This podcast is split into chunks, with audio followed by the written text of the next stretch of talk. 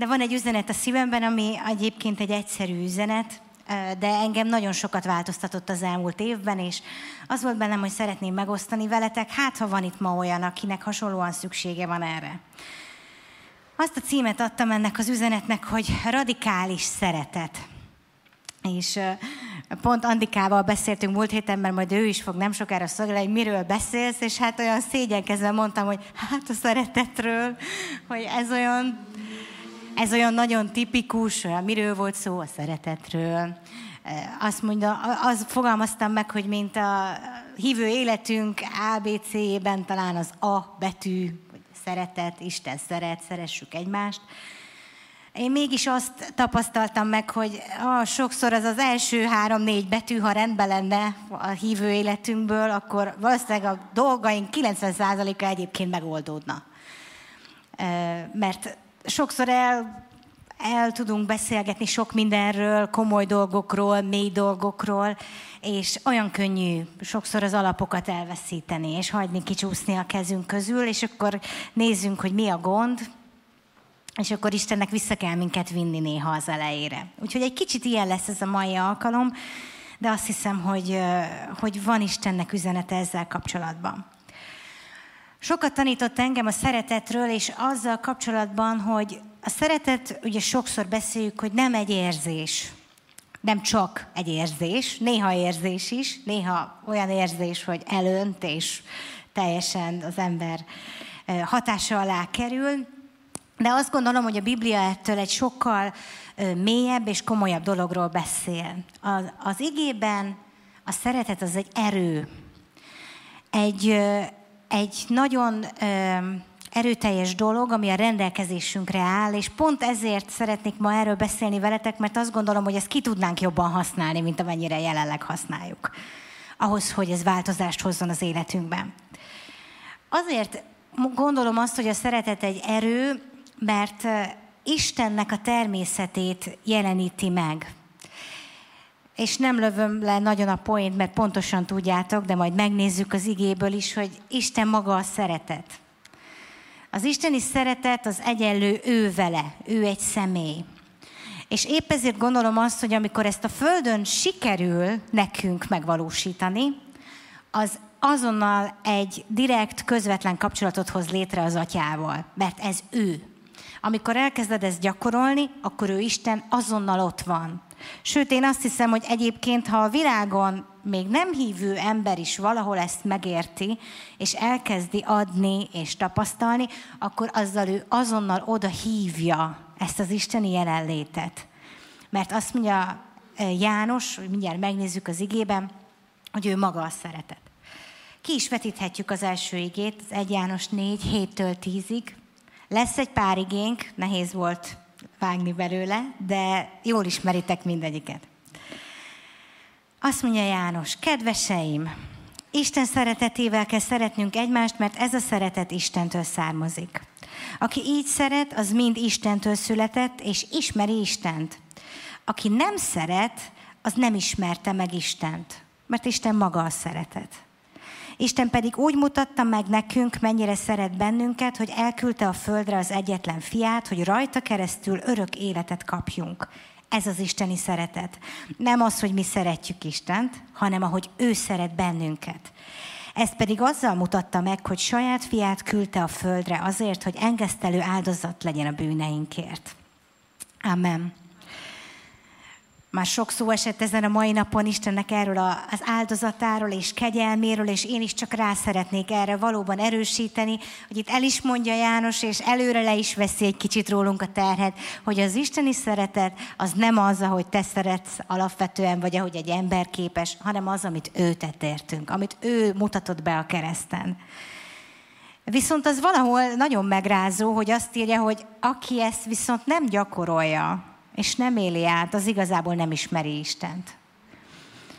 És valahol ez szerintem azért megrázó számomra, mert lehet, hogy ti is láttatok, vagy tapasztaltatok a saját életetekben olyan időszakot, ami azért nem feltétlenül az isteni szeretettel volt teljes, hanem akár saját magad, vagy mások felé, hibáztatással, kárhoztatással, keserűséggel, megbocsátatlansággal. És őszintén szólva szerintem életek tudnak hosszú-hosszú évekre parkolópályára kerülni ezen a témán. Mert az ige ez egyértelművé teszi, hogy ha nem szeretsz igazából, ha ez nem része az életednek, akkor Istent nem ismered.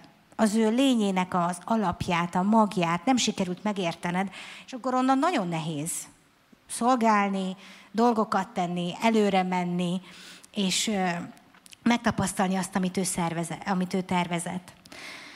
Fogjuk majd nézni is szó szerint az 1 Korintus 13-at nem sokára, de ha belegondoltok, ott ugye azért nagyon sok minden fel van sorolva, ismeritek az igét, hogy mi mindent lehet csinálni emberként, de arra jut Pál, hogy igazából, ha nincs benned szeretet, akkor ez, ez nem ér semmit. Ha nincs mögötte az, hogy az isteni szeretetet megtapasztaltad, és ez mozgatja a te tetteidet, akkor azoknak a tetteknek önmagában nincsen értéke. És azt gondolom, hogy ha az ige ennyire radikális módon azt mondja, és oda teszi ezt nekünk, akkor ez egy olyan dolog, amire nagyon vigyázni kell, hogy ezt ne veszítsük el. Egyébként nem olyan nehéz vigyázni rá szerintem, mert bármikor mehetünk az atyához, és ő képes ezt bennünk újra és újra feléleszteni. Viszont azt gondolom, hogy az meg a mi dolgunk, hogy észrevegyük, hogy ne, ne menjünk el nélküle, mert abban a pillanatban veszítjük el az Istennek az ismeretét, és azt, hogy a mi tetteinknek, ami lehet jó szándékon alapulnak, de legyen valódi gyümölcse, és valódi haszna.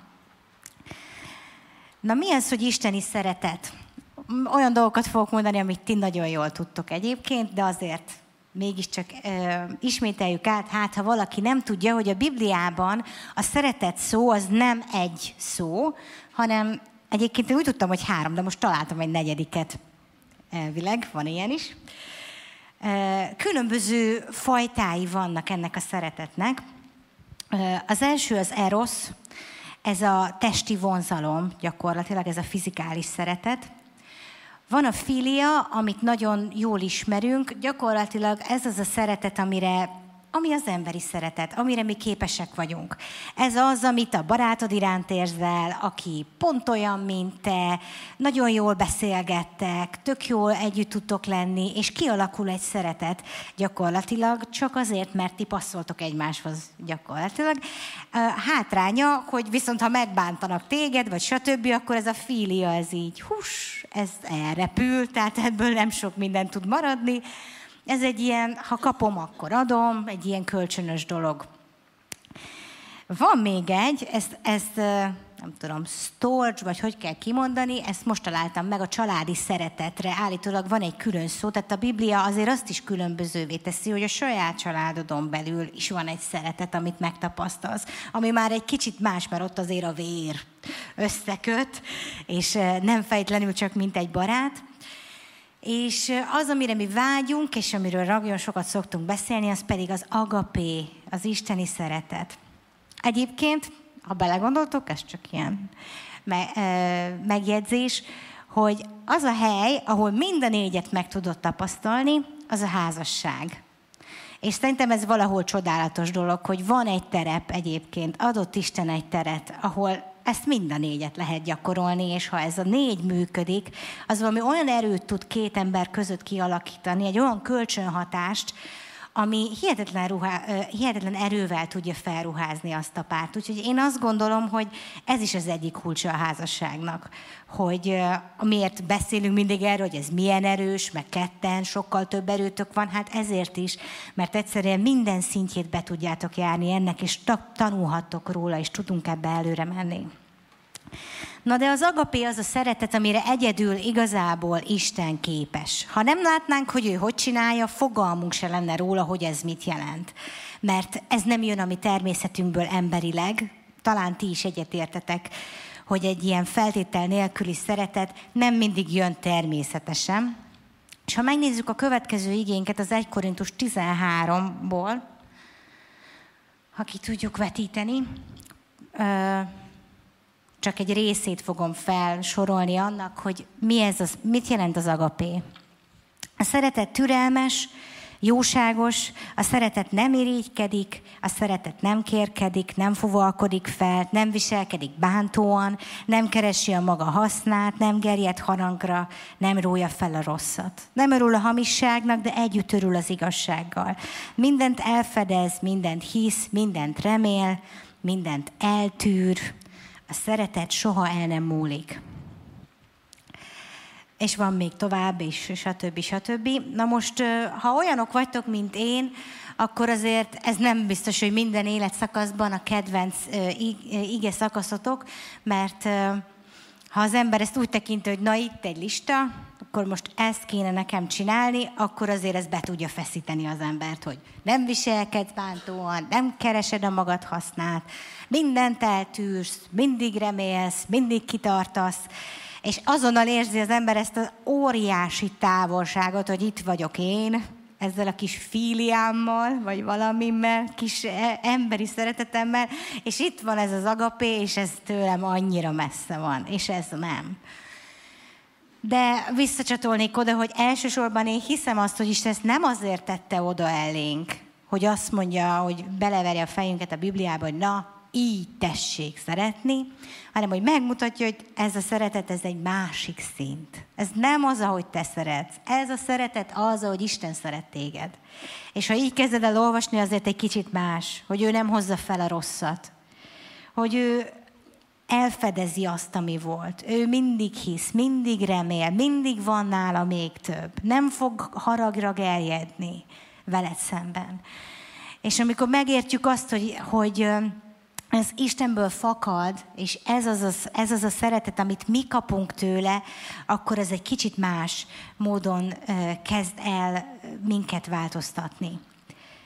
Egyébként nagyon érdekes, ezt csak így hozzátenném, mert ma reggel gondolkodtam róla, hogy ez a rész, ez a szeretet himnusz a korintusi levélben egy valahol egy ilyen teljesen különálló, furcsa dolog, hogy miért van ott egy rész, amiben Pál végig a szeretetről beszél. Mert hogy János a szeretetről beszél, az egy dolog, mert János végig a szeretetről beszél, neki ő egy ilyen srác volt, ő ezt élte, és gyermekeim, kedveskéim, szeretetteim, hát szeressük egymást, és az egész János levele egy ilyen nagyon boldog, ilyen feelingben telik, de Pál mindenféléről beszél a leveleiben. Arról, hogy a gyűliben hogy menjenek a dolgok, a hitnek az alapjai, a szolgálati ajándékok, és akkor egyszer csak itt van ez a rész, amiben elkezdi egy valami olyan módon az isteni szeretetet bemutatni, hogy azóta is csak kutatjuk és nézzük, hogy ez mi.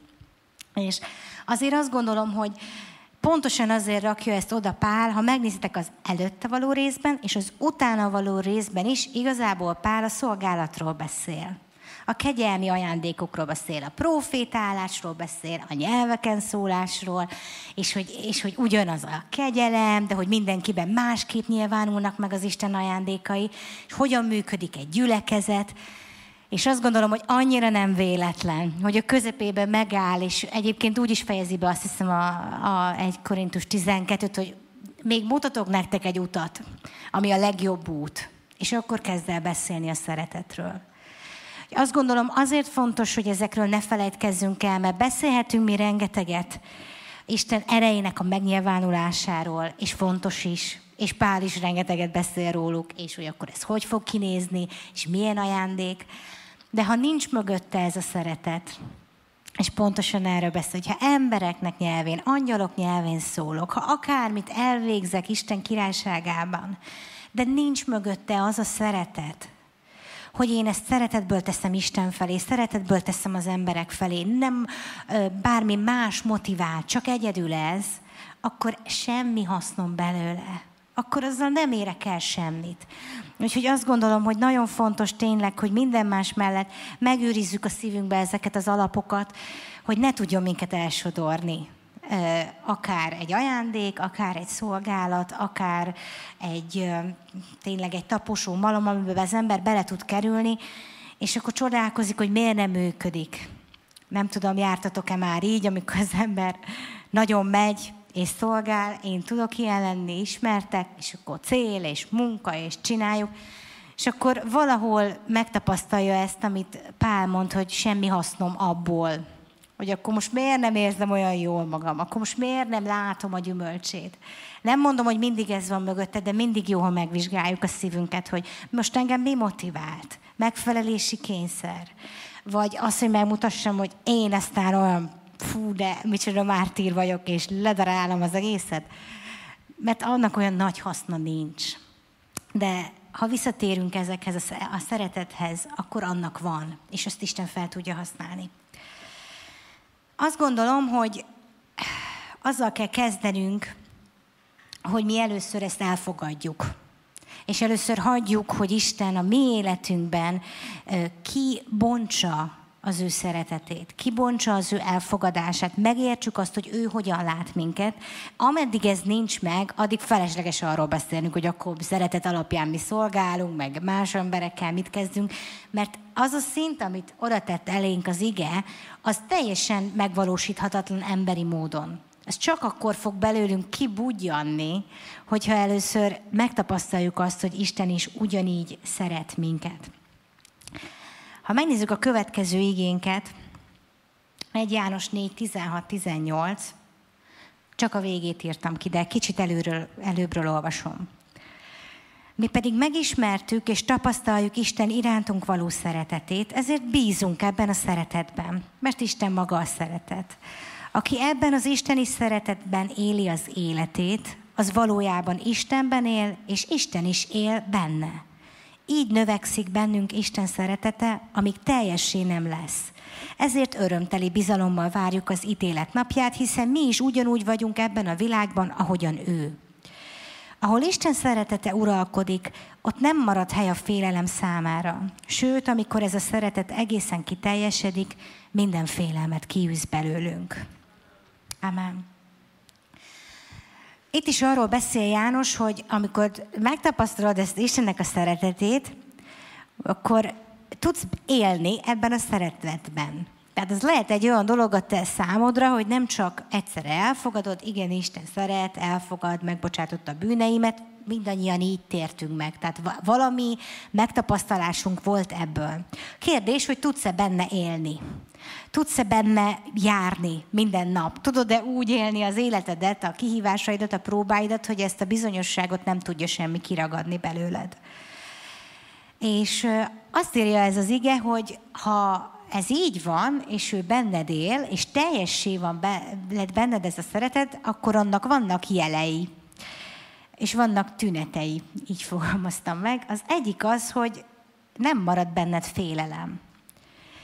És azt gondolom, hogy ez is egy olyan dolog, ami annyiszor az ember vissza tudja magába pörgetni, hogy, hogy vajon maradt-e bennünk félelem, maradt-e bennünk kételj, maradtak-e bennünk dolgok, amiket az Isten szeretete egyébként ki tud űzni. Mert hogyha ő uralkodik, akkor ott nincs félelem, akkor ott nincs kár. Érdemes megállnunk akár a mai napon is, és lehet, hogy sokan vagytok itt úgy, hogy hát ez a legalapvetőbb dolog, engem Isten szeret, hát ki más, hát ez a legalapvetőbb dolog, engem Isten szeret, hát ki más szeretne, ha nem engem, vannak ilyen személyiségek is, és hátradőlünk, hogy igen, de jó, hogy hallja Julika, mert neki ez lehet, hogy fontos, mert bocsánat, nem gondolok senki konkrét Julikára, csak eszembe jutott. Szoktunk így ott ülni, nem, hogy át két sorral odébb neki ez most de jó, hogy hallja. és akkor utána jövünk rá, ja, hát lehet, hogy én is hallhattam volna, na mindegy.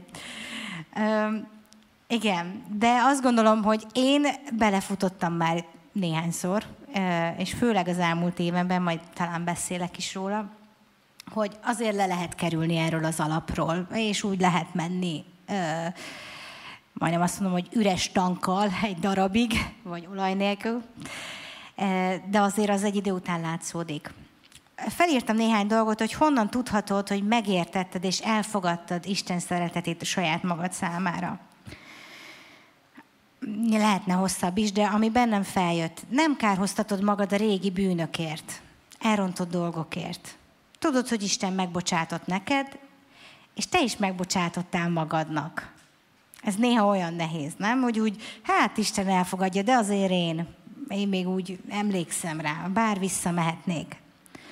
Nem próbálsz Istennek megfelelni, vezekelni, ledolgozni dolgokat, jóvá tenni utólag. Tudod, hogy szeret, és bármit, amit érte teszel, szintén szereteten alapszik. Ezt nekem nagyon sokszor mondja Isten, hogy, hogy ne munkakapcsolatunk legyen. Mert én nagyon hamar ebbe belecsúszok, hogy ő egy jó főnök, én egy jó beosztott, mondjad, megcsinálom, oké, okay, rendben lesz. De az ő vele való kapcsolatunk, bár nyilván van egy ilyen része is, hogy ad neked esetleg feladatot, de azért ez nem olyan, mint a munkahelyedem. És nagyon fontos, hogy ne csúszunk le a szeretetnek erről az alapjáról, mert akkor szoktunk kiégni. Nekem ez a tapasztalatom. Olyankor jutsz el oda, hogy ó, csinálja, akinek két anyja van, vagy stb. nem tudom, jártatok-e már így, de amikor az ember kell ez neked, de hogy kell, csinálja, nem tudom mi, de amikor az Isten szeretete ott van benned, akkor úgy vagy vele, nem számít, Uram, nem számít a körülmény, én itt leszek, amíg el nem viszel, én teszem érted, mert szeretlek, mert te szeretsz engem, és ez a legtermészetesebb dolog. És akkor helyre tudunk állni. Azt is felírtam, hogy mersz kérni tőle, mint egy gyerek a szüleitől. Hát, én nem tudom, hogy milyen kapcsolatban voltatok a szüleitekkel, Tudom, hogy régen másképp mentek a dolgok. A, a mi gyerekeink azok folyamatosan kérnek. Tehát nem telik el három perc, hogy inni, enni, ezt, azt. Bárhova belépünk, az első kérdés, hogy kaphatnak-e ajándékot. Pedig komolyan mondom neked, nem vettünk minden helyen ajándékot, tehát nem volt az, hogy most tényleg kilépünk az ajtón, és mégis néha olyan élethelyzetekben, ahol bolt sincs a közelben, hogy most egy ajándékot, anya de hogy fel sem merül benne, hogy ez gáz. Tehát, hogy hát kitől kérjen, ha nem tőlünk, mi szeretjük, elfogadjuk, csillagot lehozzuk neki, és mi meg az atyánál sokszor úgy vagyunk, hogy na, most nem kérem azt, hogy nagyon jó autóm legyen, csak egy autót. Vagy tudja az Isten, hogy mire van szükségem. És én azt gondolom, hogy sokszor Istennek sokkal szélesebbek a határai, és ő megadná neked azt a nagyobb dolgot is. Ő megadna neked lehet kétszer annyi fizetést, mint amit te azt mondta, hogy jaj, uram, elég az nekem, hát legalább nem leszek kabzsi, vagy nem tudom. Én azt hiszem, hogy, hogy, hogy Isten akarja, hogy mi bátrak legyünk. Most mi a legrosszabb, ami történhet egy szülő-gyerek kapcsolatban? Most egy, ne abba gondoltok bele, hogy na most a felnőtt gyerek, vagy akármi, hanem tényleg egy gyerek most odajön, és azt mondja, hogy na anya, megveszed nekem 16 ezer forintért, nem tudom. Max azt mondja, hogy fia, ezt most nem. Jó, majd szülinapodra, vagy karácsonyra. Semmi baj nincs belőle, mert ez belefér a kapcsolatunkba, de ő azért megkérdezi. Úgyhogy én azt gondolom, hogy amikor ez a szeretet betölti a szívünket, akkor azért mi is megkérdezzük, mi lenne. Tudom, atyám, hogy ez is jó, meg ez is elég, meg hálás vagyok, de mi lenne, hogyha a szívemnek ezt vagy azt a vágyát is elét hozhatnám, vagy, vagy, vagy tényleg kérnék tőled bátran, akár kicsi, akár nagy, csak azért, mert szeretsz. És azt gondolom, hogy ha betölti a szívünket ez a szeretet, akkor merünk hibázni. Mert tudjuk azt, hogy most mi a legrosszabb, ami történhet. Hát úgyis elkap ahogy mondta Zsozsó és ezelőbb Totyának, hát Péternél is kiment a vízre, most megpróbálhatod, nem? Maximum elsüllyedsz, és akkor kihúz. De egyébként meg, ha nem próbálod meg, és a többiek meg se próbálták. Én azt gondolom, hogy, hogy amikor van egy ilyen löket bennünk, és átéljuk Istennek azt, hogy ő szeret minket, és jó ez így, és ő alkotott, és elfogad, akkor annyival bátrabbak vagyunk, mert már nem arról szól, hogy most én megpróbálom, de elrontom, de ciki lesz, akkor mit fognak mások szólni, hanem egyszerűen van egy ilyen bátorságunk, hogy Isten úgy is megtart. Ő úgy is, ha elrontom, hát maximum bocsánatot kérek, megbeszéljük, és majd megpróbálom még egyszer. De legalább mertem lépni. És azt gondolom, hogy fontos az, hogy felismerjük, amikor ezek a dolgok nem jól mennek bennünk, és tele vagyunk kárhoztatással, vádlással. Volt nekem is tavasztal egy időszakom, amikor hát nem, nem a szeretettel foglalkoztam egyébként, hanem a túléléssel, úgy éreztem. És azt éreztem, hogy annyira egyedül vagyok. Egyedül küzdök, most mit, hogy fogom megoldani a napokat igazából egész egyszerűen. És annyira elég volt csak egyszer Istennel dicsőítésbe tölteni egy kis időt, hogy helyreállítsa azt, hogy ez a szeretet és ez a kegyelem, ez így tartanak téged.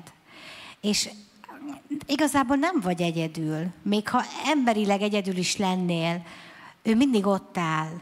És ebbe bele tudsz kapaszkodni. És ez egy, ez egy akkora hazugsága tud lenni az ördögnek, hogy így beleforgatjuk magunkat, és csak mondjuk, mondjuk, hogy ahogy mondta Erika is, hogy hát uram, én itt vagyok, de ki segít rajtam? Hát hogy lesz? És akkor ott áll Isten, ő szívesen segítene egyébként, hogyha hagynám azt, hogy egy kicsit tényleg lecsendesednénk, és hagynánk azt, hogy megértsük, hogy ő végig ott volt. Ő végig szeretett, és ebben a szeretetben benne van minden, amire szükségünk van. És a másik dolog, amiről akartam beszélni, ez már kicsit a többi emberről szól, viszont engem nagyon-nagyon szíven ütött. Azt gondolom, hogy a szeretet az, ami képes egy olyan légkört teremteni, bennünk is, meg a kapcsolatainkban, hogy elkezdenek Istennek a dolgai megvalósulni. Én azt gondolom, hogy amikor problémáink vannak egymással, legyen az egy házasság, egy baráti kapcsolat, egy gyülekezeti dolog, nagyon sokszor ugye frusztráltá válunk, meg feszülté, és kialakul egy ilyen, hát egy ilyen elég nehéz légkör. És én azt gondolom, hogy sokszor az a becsapás, hogy egy ilyen légkörben senki nem tud normálisan funkcionálni ez nem az a hely, ahova ki vagyunk találva, ahova, ki vagy, ahova teremtett minket Isten. És általában, ha alapból kialakul egy ilyen frusztrált, kárhoztató, megsebzett légkör, akár két ember között, vagy egy közösségben, akkor általában nem megoldódnak a dolgok, hanem egyre rosszabbá válnak, mert emiatt a feszültség miatt mindenki elkezd egyre, egyre um, furában reagálni, és nem a legjobb jön ki belőlünk, hanem sokszor a legrosszabb. Viszont ellenben azt gondolom, hogy a szeretet, ha ezt az isteni szeretetet tudjuk gyakorolni, az tud teremteni egy olyan légkört, amiben az emberi dolgok elkezdenek megváltozni. És azt gondolom, hogy most beszélgettem tök, tökre véletlenül több emberrel, akik végül elváltak, ilyen elvált anyukákkal, akiknek vannak gyerekeik, és mesélték, és mind a, igazából két hölgy is volt, minden ketten azt fogalmazták meg, hogy amúgy minden rendben volt, de utolsó két év az már nagyon rossz volt. Az már egyre rosszabb lett, és egyszer csak annyira feszülté vált otthon a légkör, hogy már ez nem volt jó a gyerekeknek, már mindenki csak szenvedett tőle, mert azonnal minden robbant, és akkor végül elváltunk de előtte mondjuk volt egy 10-15 éves kapcsolat, hát most nyilván nem tudok egy beszélgetés alapján, meg amúgy is nem lehet azt mondani, hogy ez a hibás, az a hibás, többi ez ennél sokkal nehezebb. De azt én is megtapasztaltam, hogy amikor lehet, hogy csak minden rendben van, aztán történik valami. Vagy valaki hibázik, vagy jön egy külső dolog, akkor nagyon könnyű elindítani egy ilyen spirált. Hogy ő bántott, akkor én majd úgy reagálok akkor már én létrehozok ezzel a reakciómmal egy olyan ö, légkört, hogy arra már ő biztos nem fog jól reagálni, és akkor kárhoztatva érzi magát, akkor én is kárhoztatva, akkor elkezdjük egymást sebezni, és tényleg egy-két év alatt teljesen le lehet építeni egy kapcsolatot, amíg el nem jutsz egy olyan szintre, hogy na ebben a légkörben nem lehet megmaradni. Itt egy percet sem bírok már. Ez egyszerűen helyrehozhatatlan. De én azt tapasztaltam meg, hogy ez fordítva is teljesen igaz. És amikor elkezdesz szeretni, akkor abban a légkörben igenis képesek az emberek változni. Én azt gondolom, hogy az, amúgy 90%-ban mindenki tudja, hogy mi a baj vele, nem? Hát, hogy tudod, hogy mik a gyengeségeid, és te is utálod őket, és szeretnéd megváltoztatni. A legtöbb esetben nem mondom, hogy nincs tere annak, hogy elmondjuk egymásnak, meg pláne más, hogy a gyerekednek elmondod, aki x éves, hogy figyelj, ez így nem. De azért azt gondolom, hogy tízből kilencszer nem az a dolgunk, hogy elmondjuk egymásnak, hogy mi a baj vele, mert valószínűleg úgy is tudja. Ha nem tudja, akkor se biztos, hogy tőled kell hallania. Mert nem biztos, hogy az segít. Lehet, hogy pont, hogy amiatt fog bezárni, és amúgy se foglalkozik vele, az Isten szellemének elhinné, de te már bezártad ezt az ajtót.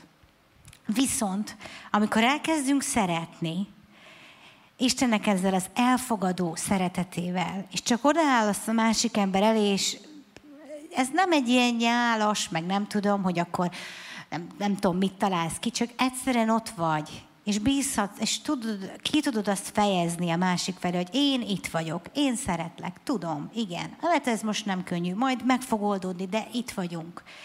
és, és akkor is szeretlek téged, akkor egyszerűen ki tud alakulni egy olyan légkör, ami elkezd változtatni téged is, meg a másik embert is. Ha belegondolsz, amikor megtértél, mi változtatott meg téged, hanem az Isten szeretete? Hát nem az változtatott meg, hogy valaki odatta a bemerítkezéknél ezt a, volt ez a seprűs füzet, vagy nem tudom, ilyen kis seprű volt az elején, hogy most ki kell tisztogatni az életedet, sorolt fel a bűneidet. Nem az változtatott meg alapvetően, hanem hogy találkoztál Istennek ezzel az elfogadó, húsba vágó, felfoghatatlan szeretetével, és egyszerűen elkezdtél más emberré lenni. És azt gondolom, hogy amikor ezt kezdjük el adni egymásnak, akkor egyszerűen olyan dolgok jönnek ki belőlünk, amire nem is számítottunk. Konkrétan vannak kutatások, én nem értek hozzá, de az emberi DNS változik a, ezeknek a dolgoknak a hatására meg lehet nézni, de nem találtam képet, hogyha valakit ö, folyamatosan szidnak, mondják, hogy mi a baj vele, ö, sorolják a hibáit, akkor az, ez a kis spirál, ami van, ez így összemegy. Elkezd összezsugorodni. Ha meg elkezdik mondani, hogy szeretlek, jó vagy, tehetséges vagy, akkor elkezd kinyílni ezért mondják a totál világi emberek, hogy a gondolataidnak mekkora hatása van, akár egy fizikális gyógyulásnál, akár bármilyen élethelyzetnél, mert Isten arra teremtett téged, hogy te szeretetben élj. Ha ebben élsz, és ezt kapod, akkor meg tud, ki tud jönni az életedből mindaz, amit belét tett. Úgyhogy azt gondolom, hogy nagyon sokszor fontos az, hogy amikor eh, nem annyira jól mennek a kapcsolataink, akkor először nézzük meg, hogy tudunk-e teremteni egy olyan légkört, ahol szeretetben tudnak változni a dolgok. Mert lehet, hogy egy kis apró vetés, amit te annyira picinek gondolsz, csak annyi, hogy oda mentél, vagy kezdeményeztél, egy, vittél egy kávét, vagy nem tudom, rámosolyogtál arra a testvérre, el tud kezdeni változtatni. Mert akkor tudsz igazából szeretni, hogyha előbb te meg tudsz bocsátani, és el tudod engedni azt, amit, azt, amit, ért, amit ellened felhoztak, vagy ami, ami téged ért sérelem. Ha ez megvan, és ezt el tudod engedni, akkor utána el tudod kezdeni adni. A következő igénket, ha ki tudjuk vetíteni, és már lassan a végén vagyok, pontosan erről szól. 1 János 4, 19-21-ig. Isten előbb szeretett bennünket, ezért tudunk mi is másokat szeretni Isten szeretetével. Aki azt mondja, hogy szeretem Istent, a testvérét viszont gyűlöli, az hazudik. Hiszen hogyan szerethetné Istent, akit sohasem látott, ha, ha nem szereti a testvérét, akit lát. Mert Krisztus azt parancsolta, hogy aki Isten szereti, a testvérét is Isten szeretetével szeresse. Ez is, ez is egy a durva igék között, de pontosan erről beszél, hogy, valahol, ha megtapasztalod Isten részéről ezt, akkor tudod adni, de akkor fogod is adni. Ha nem tudod adni másnak, akkor az valószínűleg azt jelenti, hogy te se, tehát neked sem működik ez Istennel. Te sem fogadod el, lehet, te se érzed, vagy te se, benned se lett teljesé az Isten iránt való szeretet. Mert ha ez meg lenne, akkor, akkor az meg tudja teremni azt a gyümölcsöt, hogy egymást is tudjuk ilyen módon szeretni. És egy következő igét még szeretnék felolvasni, mert nagyon ide kapcsolódik a Lukácsból. Most nem tudom, hogy az egészet, igen, csak a végét vetítettem ki. Ez egy hosszú és brutális szakasz, amit Jézus mond ráadásul, nem is Pál, nem is János, hanem ő maga. arról, hogy hogyan kell akkor mégis egymást szeretnünk egy kicsit azt hiszem, az elejét fogom olvasni. Nektek mondom, akik hallgattok rám, szeressétek ellenségeiteket, tegyetek jót azokkal, akik gyűlölnek benneteket, áldjátok azokat, akik átkoznak, imádkozzatok azokért, akik bántanak titeket. Ha valaki arcúrít az egyik oldalról, tartsd oda a másik oldalát is. Aki el akarja menni a kabátodat, annak ingedet is add oda, mindenkinek adja, aki kér. Ha valaki elveszi, amit tiéd, ne követeld vissza. Úgy bánjatok másokkal, hogy ti, ti is szeretnétek, hogy bánjanak veletek. Ha csak azokat szeretitek, akik titeket szeretnek, vajon jár -e valami különleges köszönet érte? Hiszen még a bűnösök is szeretik azokat, akik őket szeretik. Ha csak azokkal tesztek jót, akik veletek jót tesznek, vajon jár-e valami különleges köszönet érte? Hiszen ezt még a bűnösök is megteszik. Ha csak azoknak adtok kölcsön, akiktől remélitek, hogy vissza fogják fizetni, vajon jár-e valami különleges köszönet érte? A bűnösök is adnak kölcsönt, a bűnösök meg, hogy visszakapják. De ti szeressétek ellenségeiteket, és tegyetek jót velük. Adjatok kölcsön, és ne várjátok, hogy visszaadják. Akkor Isten bőségesen meg fog jutalmazni titeket, és a magasságos Isten fiai lesznek. Mert Isten jóságos a gonosz és hálátlan emberekhez is. Legyetek azért ti is irgalmasak és könyörületesek, ahogy atyátok is irgalmas és könyörületes. Amen. Hát azt gondolom, hogy ez, ez a következő szítje annak, hogy akkor most hogy akkor most szeretjük egymást, Jézus még rárakja, hogy és akkor na most akkor jöjjenek az ellenségek. Tehát az egy dolog, hogy, hogy aki ilyen, meg olyan, meg újra és újra megbocsátani, de amikor valaki tényleg rossz dolgot tesz veled, azzal mit csinálunk. És azt gondolom, hogy ez egy annyira távoli a mai világ gondolatától, hogy pont azért olyan erőteljes, mert senki nem fogja megcsinálni, csak a hívők. Ilyet, ilyet ne keres. Viszont pontosan arról, amiről az előbb beszéltem, hogy megteremthetjük a szeretetnek a légkörét, azt gondolom, hogy ez egy nagyon fontos lépés. Hogyha valaki megbánt, és beszerzünk egy sebet, akkor viszonylag hamar találjunk rá erre az útra. Mert nagyon nagy szükségünk van rá, hogy ebből a dologból valahogy kijöjjünk.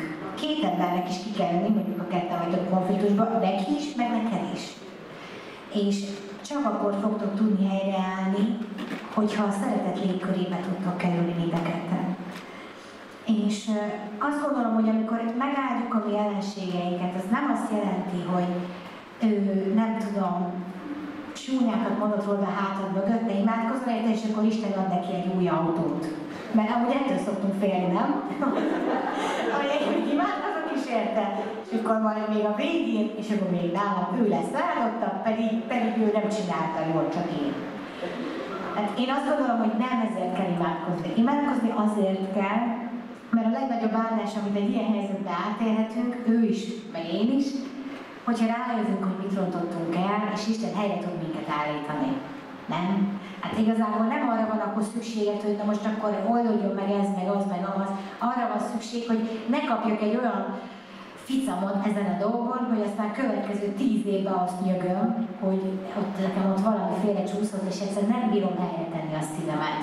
Mert egyébként ez, az, ez a legszomorúbb, hogyha ha bennünk marad, és annyiszor mondjuk ezt, hogy igen, megbocsátás, nekem az a nincs dolgom. Hát, én még nem sokszor jártam Isten előtt, hogy tényleg, amikor végig gondoltam volna, nem találtam volna senkit, semmit, már olyan is volt, ez bevallom nektek, mindjárt befejezem, konkrétan felhozta a Szent Szelem, hogy Instagramon valakinek küldjek egy szívecskét, akinek nem akartam. Annyira rögtem magam, hogy ez miért nagy dolog, de miért rossz érzés nekem? Azért sem. Kiraktam? Engem aztán. Nincs vele bajom. Nem tudunk beszélni, hát semmi. Miért lenne bajom? És akkor rájön az ember, ó oh, Istenem, és akkor azt hiszem, hogy nincs bennem már harag, nincs bennem már semmi, azért is küldtem. Mindenre küldtem, amit láttam, mondtam, hogy jó, akkor ezt most itt elintézzük, mert az embernek az érzelmi energiáját szívja el, hogy te még a számon tartod. Mit számít az? És aztán ő is kap amúgy nekem küldött. Szóval... szóval helyreállt. Na minden. Úgyhogy valahol azt gondolom, nem lehetünk soha így, hogy na, én mindenkinek megbocsátottam, én mindenkit szeretek, hanem fontos, hogy vizsgáljuk a szívünket, azért, hogy legyen esélyünk tovább jutni, mert úgyis lesz mindig, ami, ami megbánt. Úgyis lesz mindig. De ha hagyjuk, hogy Isten szeret minket, mi ezt elfogadjuk, és elkezdjük továbbadni, akkor nem ragadunk bele, hanem növünk. Mi is növekszünk, ő is növekszik. És azt gondolom, hogy ez a gyülekezet és az Isten királyság az a hely, ahol az elromlott kapcsolatok helyre tudnak állni, és még sokkal jobbak lesznek, mint előtte voltak. Ilyen nincs a világban, hogy a házasságot helyreáll, és akkor még jobb lesz.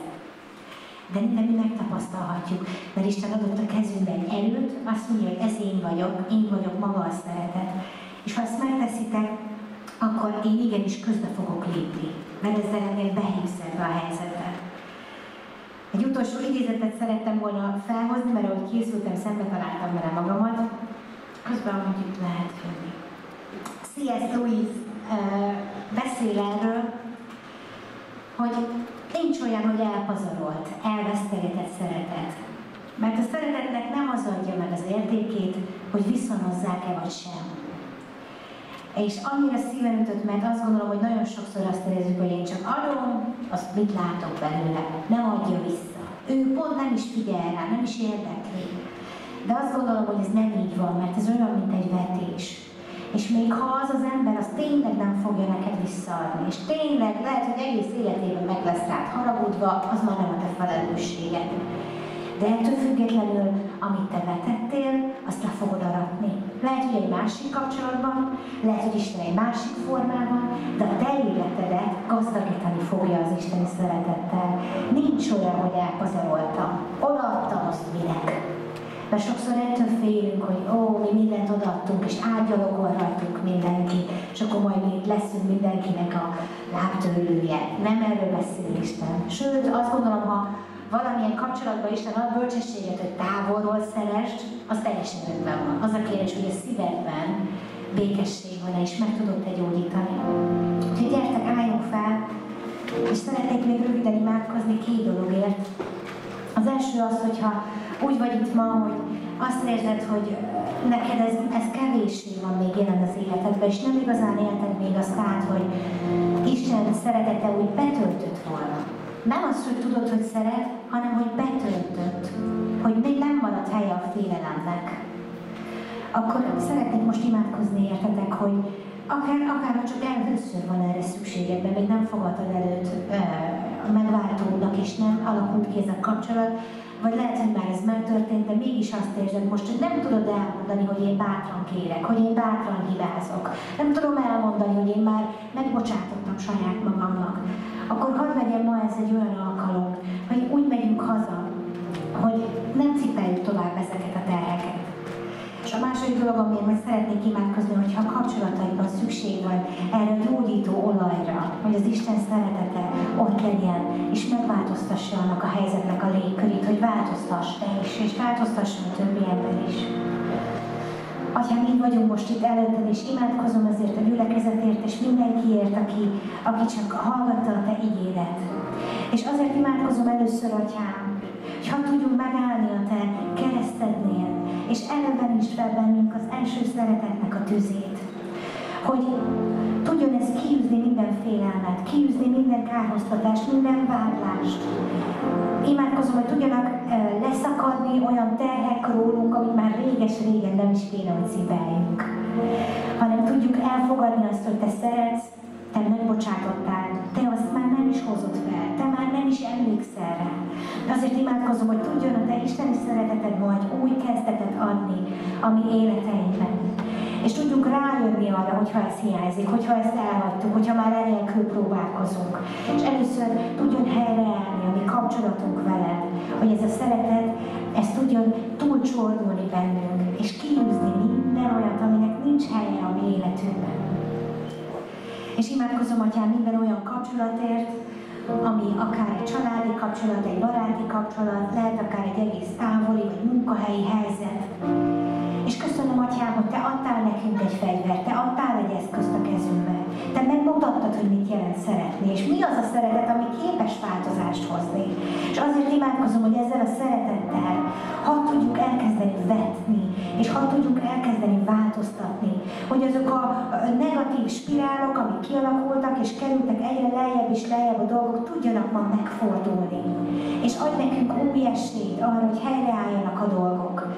És hiszem azt, Atyám, hogy ahogy mi elkezdjük tenni azt, amire a Te igét hív, jön a Te szellemed, és mellénk áll, és megteszi azt, ami emberileg nincs esély. De a Te királyságodban, a Te szellemed által igenis van. Köszönöm, Atyám, hogy Te adtad nekünk a Te erődet, és mi élhetünk ezzel ezen a reggelen is. Dicsőség